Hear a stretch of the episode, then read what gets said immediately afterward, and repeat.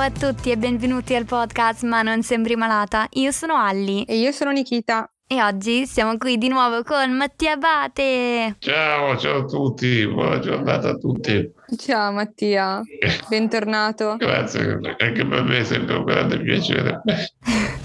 sì, per noi è un piacere. Se vi ricordate, Mattia torna in puntata ogni due mesi con noi per parlare di mh, eh, vari argomenti. Oggi parleremo dei caregiver, vero Mattia? Sì, sì, oggi parleremo di questo tema che mi riguarda molto da vicino ed è molto importante parlarne, insomma. Sì, sì, sì, infatti non penso che abbiamo mai fatto una puntata dedicata a questo tema e um, vorresti partire magari dalla tua esperienza personale, eh, Mattia? Allora, io prima di tutto ho iniziato ad avere, diciamo, una persona che mi assisteva quando era nel, nel 2006, poi nel corso dei vari anni ho avuto vari assistenti che praticamente aiutavano i miei genitori negli orari in cui di fatto lavoravano. Quindi quando io per esempio tornavo dal liceo ai tempi stava con me il pomeriggio, adesso invece che faccio anche l'università, dopo aver fatto l'università e incominciato a lavorare, stavo anche al mattino a casa, quindi era necessario avere qualcuno per molte ore settimanali, sono circa 40 ore, perché al momento la questione è questa. Se tu hai una persona che paghi, che non è un tuo familiare, ti vengono riconosciuti determinati contributi.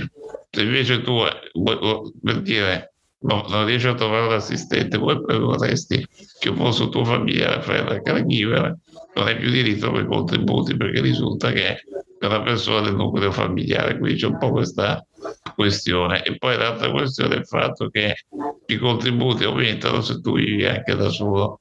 E io quello che da un po' di anni sto cercando di, di far passare come concetto il fatto che anche se io vivo in famiglia con i miei genitori avrò comunque diritto alla mia autonomia e poi se io non riesco a trovare una persona che mi assiste perché non possono farlo anche i miei genitori, è ovvio che uno io e anche i miei genitori siamo dell'idea che sia importante avere qualcuno perché ovviamente avendo anche un'età avanzata di, familiari non è che possono sempre pensare di occuparsi di me che fino a 80 anni però allo stesso tempo dovremmo dare anche la possibilità di scegliere se fare se avere qualcuno a pagare un proprio familiare perché a momenti familiari come dire tu hai un, un, genitore un compagno, una fidanzata, una compagna, insomma, loro non possono avere suo contributo perché risultano per familiari stretti, insomma c'è questa questione che è un po', che è un po assurda secondo me, quindi io al momento per esempio sto cambiando assistente, sono in questa situazione che se non dovessi trovare qualcuno nel giro di, di poco tempo rischierei di poi di, di non avere nessuno, dover trovare, poi dover impazzire con i miei genitori a trovare una soluzione perché al momento è un po' questa situazione. Sì, mm. mamma mia, mamma mia, tanto da organizzare. Mamma mia. Sì, poi sta cosa che comunque se all'interno del nucleo familiare non, non può prendere contributi, eccetera, è una grande cagata, secondo me. Scusate. Eh. Sì. Cioè, no, è vero. Eh, poi, anzi, i familiari sono quelli che penso, no, Mattia? Sono quelli che alla fine, cazzo, eh, penso ci siano la maggior parte del tempo, no? Eh sì, proprio questo problema che i familiari sono quelli che poi bastano contare la maggior parte delle ore del giorno, ovviamente che quando vivi in casa con i familiari è inevitabile. Poi voglio dire, i contributi me li dai se io ho l'assistente, ma altrimenti non non me li puoi dare perché i genitori, come dire, già sono genitori, per cui perché devono avere i contributi, perché poi l'idea che passa un po' quella, ma anche banalmente, come dicevo prima, se io avessi una fidanzata o mi sposassi, la mia moglie o la mia vita non avrebbe nessun diritto, cioè non potrebbe avere nessun contributo. Cioè, per questa cosa che, che, non mi piace, questo è che un familiare sì. con la persona stessa deve essere come dire votato a martire, quindi occuparsi 24 ore su 24 di una persona disabile. Cioè, questo è un po' il fatto, perché se tu non hai nessuno, come dire, vuol dire che ti riesci ad organizzare, ma peccato che trovare una persona sì. non è così semplice, quindi in realtà devi poi dare anche strumenti per trovarla, perché poi se per trovare la persona. Me ne devo occupare io perché i servizi che, che fornisce lo Stato per cercare malati sono molto lenti, poco organizzati Eh, mi ecco. devo spiegare poi cosa deve fare pure questo discorso. Ecco, e questo è un casino. Sì, sì, infatti è proprio quello che hai detto sul fatto che spesso sono i familiari no? a fare da caregiver, come nel mio caso c'è stata sempre mia mamma da quando ero piccolina, ha sempre preso cura di me, mi ha accompagnato a tutte le visite e ho sempre fatto fatica a guidare per uh, vari sintomi che ho e adesso non, non mi permetterebbero di guidare, quindi ho bisogno del suo aiuto per fare tante tante cose e per un po' di tempo serviva il suo aiuto anche per andare in bagno, faceva tantissimo, però pensare che eh, lo Stato Uh, italiano non riconoscerebbe comunque il, lavoro che stava facendo perché era semplicemente mia mamma, non è giusto perché una persona che fa da caregiver, un familiare come mia mamma, lei non ha mai avuto una carriera perché ha sempre preso cura di me me, e mm, insomma non, non, è giusto. Certo, perché poi prendersi cura di noi vuol dire che comunque è un lavoro, cioè, Bravo. soprattutto con patologie molto gravi, per cui sì. se o uno cura me o vado a lavorare, i miei genitori c'è questo problema, ma è un problema generalizzato, è questo che, che, che crea poi delle problematiche grosse che, che, di cui poi se ne parla anche nei telegiornali, perché e comunque tornando, anche trovare una persona, cioè, non sai chi, chi ti sì. entra in casa, cioè banalmente è brutto da dire, però è così, cioè devi trovare una persona affidabile, una persona che poi devi capire che ti sta dicendo la verità o meno, perché magari uno si presenta in un modo e poi scopri che ha vedi da pedale peggio di un segno pene, cioè, per eh. cui questo è un problema. E poi è importante perché... era simpatico almeno Vabbè, è importante, dicevo, perché comunque ci sono situazioni appunto gravi, di disabilità gravi, dove ci sono cose, cazzo, scusate si continua a dire cazzo in questa puntata, però mi fa arrabbiare che lo Stato italiano davvero non riconosca il ruolo di caregiver come dovrebbe farlo. E perché davvero mm-hmm. ci sono cose importanti come le disabilità gravi anche, che tipo macchinari, tipo anche no, dico per l'ossigenazione, Mattia, sì. ad esempio, no? Eh, sì. Ma c'è, c'è comunque. Vabbè, quindi un... diciamo che in realtà una volta che uno è imparato ad utilizzarli eh, non è troppo complicato, poi bisogna stare attenti ovviamente a non danneggiarli, a non utilizzarli eh. nel modo errato, quello sì. Poi soprattutto nel mio modi. caso che io vedi una persona come me che comunque riesco a parlare, non ho problemi a livello verbale o conto, ma con disabili eh. magari che riescono a parlare, immaginatevi anche per un genitore la, la, la, paura che, cioè, che, uno ha. Per dire, certo, siamo sicuri che certo. per questo mio figlio verrà trattato bene. Quindi poi anche paura di dire le cose in un certo modo all'assistente perché se poi dopo tu lo tratti male uno poi si rivale su tuo figlio cioè, per cui lo Stato dovrebbe sì. considerare che tu badate cacchio è, è complicato cioè non è una roba così che uno fa in due secondi invece sembra mm-hmm. che come, come, come andare è come cambiare in bar dove vado a bere caffè tutti i giorni, cioè non può passare questa idea secondo me. No, assolutamente, assolutamente mm. no. Anzi, io ti chiedo Mattia, ti faccio una domanda. Secondo te, quali sarebbero le cose da cambiare in Italia verso i caregiver?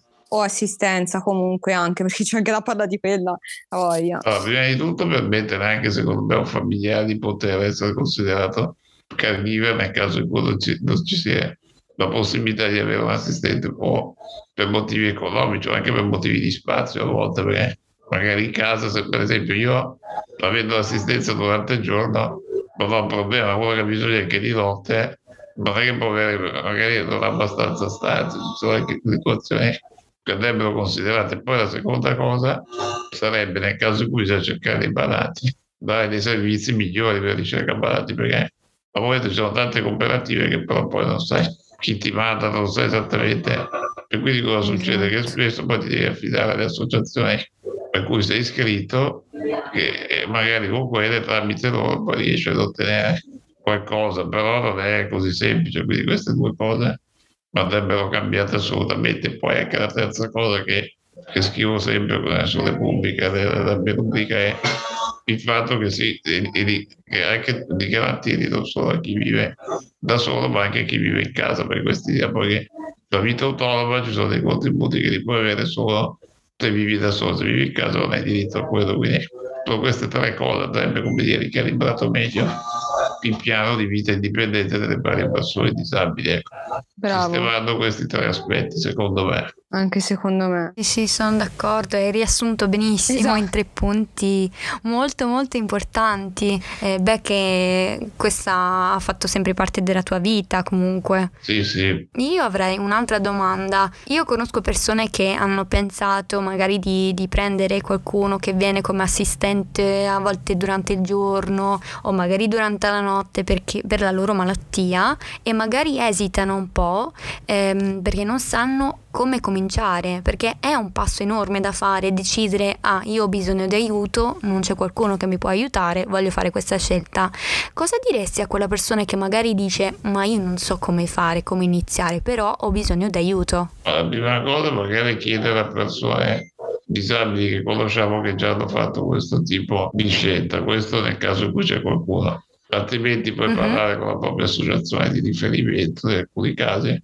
E poi il terzo caso è provare un po' a, a fare dei colloqui con delle persone e valutare, perché purtroppo, come dire, non c'è un, un, un compendio o un libretto di istruzioni su come fare, cioè alla fine va anche un po' fortuna perché se trovi la persona poi è tutto in discesa, se invece non trovi la persona e non trovi nessuno che ti può aiutare diventa tutto in salita perché poi tutti la spiaggia a fidarsi appunto delle cooperative che però non sanno esattamente qual è la tua situazione anche familiare, quindi poi rischiano magari di mandarti una persona che può fare dei danni più che essere d'aiuto, quindi Mhm. il problema è proprio quello. Sì, sì, no, sono dei bei consigli secondo me.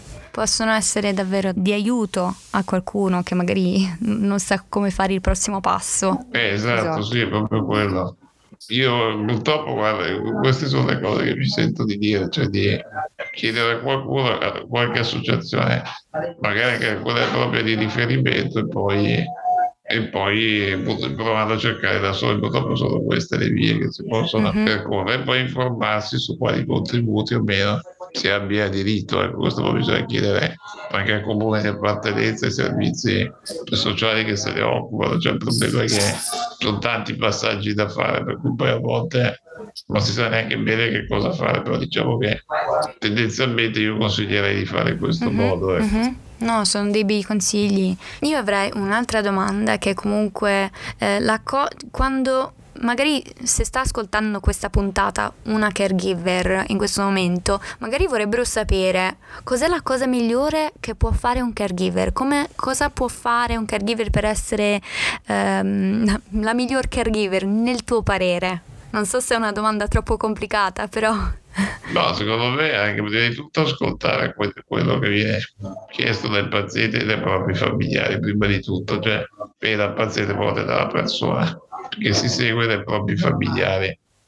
Questo è il primo passo e poi soprattutto bisogna essere anche affidabili perché bisogna garantire a queste famiglie, anche alla persona che si segue, di essere tranquilli, cioè di non avere quindi, se per dire una delle questioni non è tutto a posto magari a livello legale certe questioni, sarebbe importante non neanche farsi avanti, ecco, perché poi dopo se viene fuori che uno è assunto, magari ha fatto qualche anche reato, qualcosa di più grave, poi dopo va licenziato e lasci la persona in braghe di terra, quindi deve essere, come dire, devo fare attenzione sia io, devo, noi persone dobbiamo cercare a volte anche di magari di spiegare le cose e di cercare di capire meglio queste persone, ma allo stesso tempo chi fa questo lavoro deve mettersi un po' nei nostri panni, perché altrimenti se parte dalla sua idea che quello che deve, che deve lavorare e finire la giornata. È come timbrare il cartellino non è quello dello stile, cioè qua devi anche Sì. avere per forza di cose una relazione con la persona che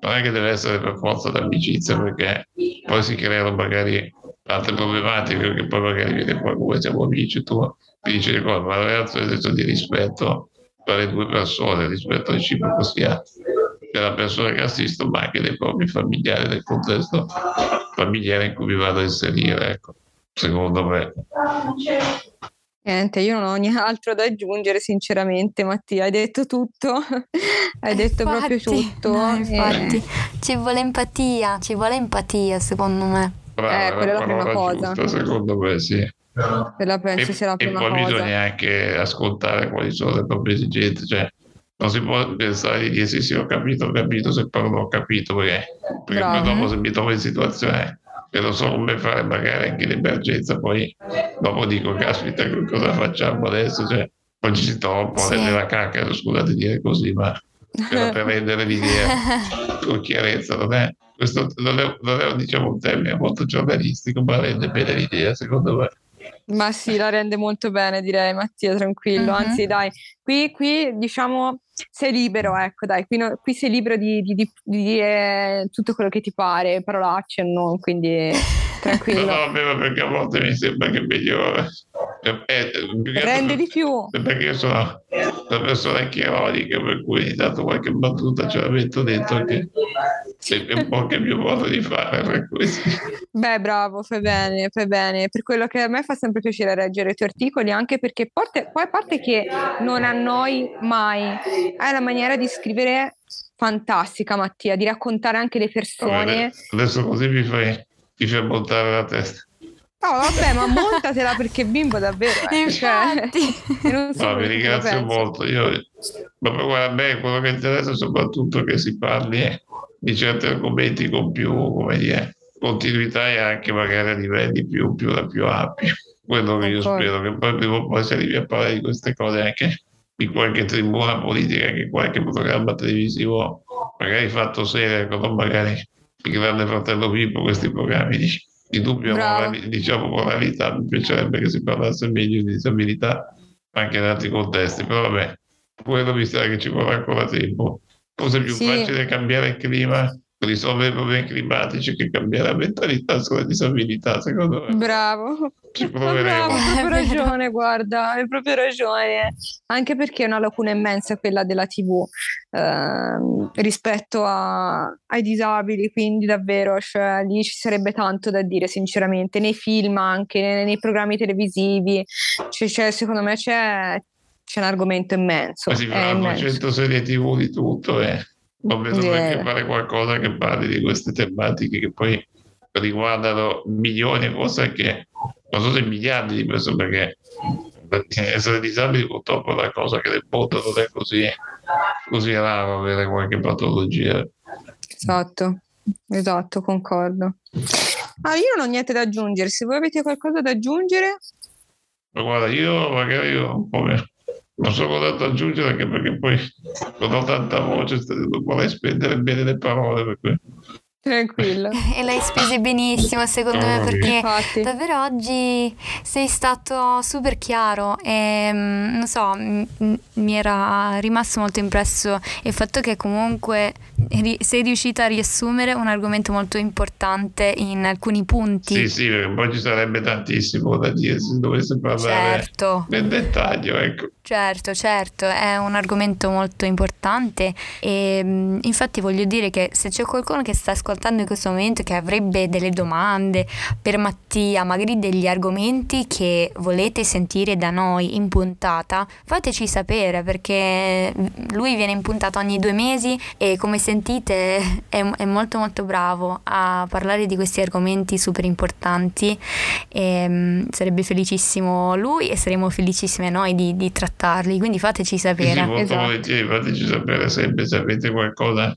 di cui volete parlare, anche se vi sembra qualcosa che può sembrarvi non molto importante, invece voi comunque diteci perché a volte anche le cose che vi sembrano meno importanti invece possono avere un'importanza che non immaginate nemmeno. Ecco. È vero, è vero. Concordo pienamente. Ringraziamo te Mattia per aver condiviso anche un po' la tua esperienza con i caregiver, per aver dato la possibilità anche a me di, di parlare di, di, mia mamma che ha sempre preso cura di me, che effettivamente vedere tutto quello che ha fatto per me in tutti questi anni è, una, ha fatto davvero il lavoro da caregiver e non viene riconosciuto né, né in Italia né in America. Quindi ehm, grazie perché parlare di questi argomenti ci, ci, fa vedere cose che magari non abbiamo mai notato per bene. Eh, vi, vi ringrazio, mi fa sempre piacere parlare di questi temi.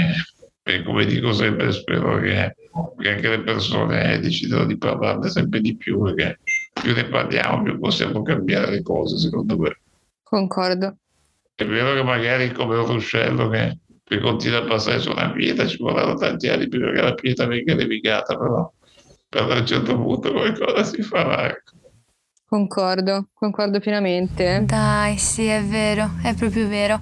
E andate tutti quanti a seguire Mattia, se non lo seguite già, su Instagram, si chiama eh, Mattia Abate e andate a trovare anche la sua rubrica sulla Repubblica, eh, dove scrive degli articoli bellissimi, tutti sulla disabilità e vari temi così. E, um, andate subito a, a, leggere e condividete le sue storie, le sue, i suoi articoli eh, per far farli leggere anche agli altri, ai vostri amici, ai vostri parenti, perché lui apre dei discorsi super importanti con i suoi articoli, magari possono essere d'aiuto anche per voi che state cercando di trattare questi argomenti magari con amici o parenti, magari possono darvi i termini e i temi ehm, di cui parlare meglio, insomma. Sì, esatto. Posso aggiungere che su Instagram dovete mettere Mattia trattino basso batte perché a volte non, altrimenti non si trova. Bravissimo, bravo. No, no, è vero, è vero perché l'ho scoperto di recente, quindi volevo dirvelo. Ecco. E se non avete Instagram, ci ascoltate magari da qualche altra piattaforma, ci avete scoperto in altre maniere, mi raccomando andate anche su Facebook, è una pagina Facebook Disabili a tempo pieno e anche lì ricondivide, ricondivide i suoi articoli comunque, quindi potete trovarli anche lì, giusto Mattia? Sì, i miei articoli poi ogni tanto che delle altre storie, dei miei pensieri su alcune cose qua. Quindi diciamo che la mia, la mia pagina ufficiale, tra virgolette. Perfetto, ecco. perfetto. Grazie di cuore Mattia per essere stato di nuovo in puntata con noi. Grazie a voi, Grazie. sempre un immenso piacere. Grazie a tutti voi che state ascoltando, vi mandiamo degli abbracci virtuali a tutti quanti. Un abbraccio grande. Sì, sì, un abbraccio a tutti. Ciao ciao ciao. ciao. A voi, ciao.